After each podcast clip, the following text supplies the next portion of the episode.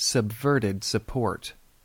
Definition An explanation is intended to explain why some phenomenon happens. The explanation is fallacious if the phenomenon does not actually happen, or if there is no evidence that it does happen. Examples 1. The reason why most bachelors are timid is that their mothers were domineering. This attempts to explain why most bachelors are timid. However, it is not the case that most bachelors are timid. 2.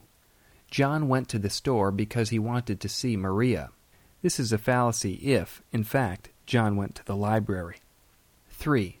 The reason why most people oppose the strike is that they are afraid of losing their jobs. This attempts to explain why workers oppose the strike, but suppose they just voted to continue the strike. Then, in fact, they don't oppose the strike. This sounds made up, but it actually happened. Proof. Identify the phenomenon which is being explained. Show that there is no reason to believe that the phenomenon has actually occurred.